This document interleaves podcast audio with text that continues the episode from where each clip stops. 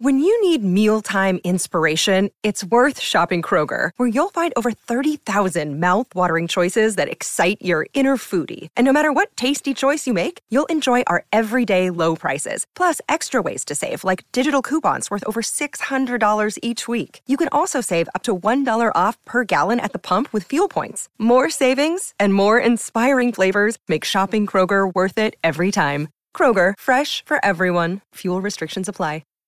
Hey everyone, the episode you're about to listen to is one of the very first ones that we did, and the sound recording is not that great. It took us a little bit to hit our stride, and we enjoyed these first episodes, but they maybe aren't our strongest ones. So we've got some better equipment and honed our skills. The recording quality gets a lot better around episode ten. Stick it out, keep listening, it gets better from here.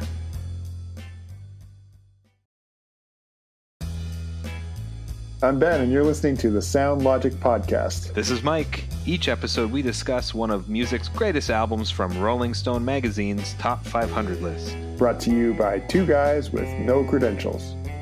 One of our favorite bands from more recently is Coldplay, and they come in uh, number four hundred sixty-six, which is like ten years down the road for us in our podcast episodes. But Rush of Blood to the Head, um, and they have some great songs.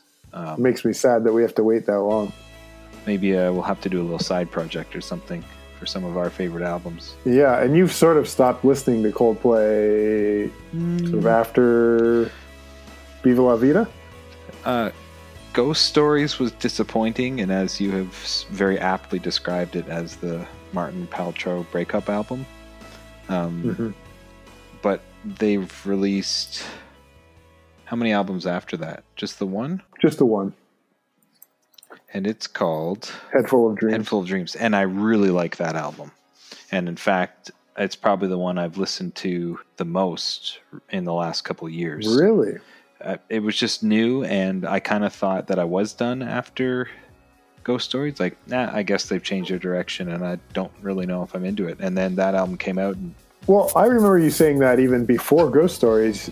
Oh, really? You were not thrilled with Mylo Xyloto oh. in how layered and processed it yeah. was, and it had all these guest uh, vocalists. Um, so I'm kind of surprised to hear you say that, because A Head Full of Dreams reminds me a lot of the sound from Mylo Xyloto. I, I think it grew. I think Mylo Xyloto grew on me. I, it is probably my least favorite, um, with the exception mm. of Ghost Stories, which is no good at all. I'd push back on that.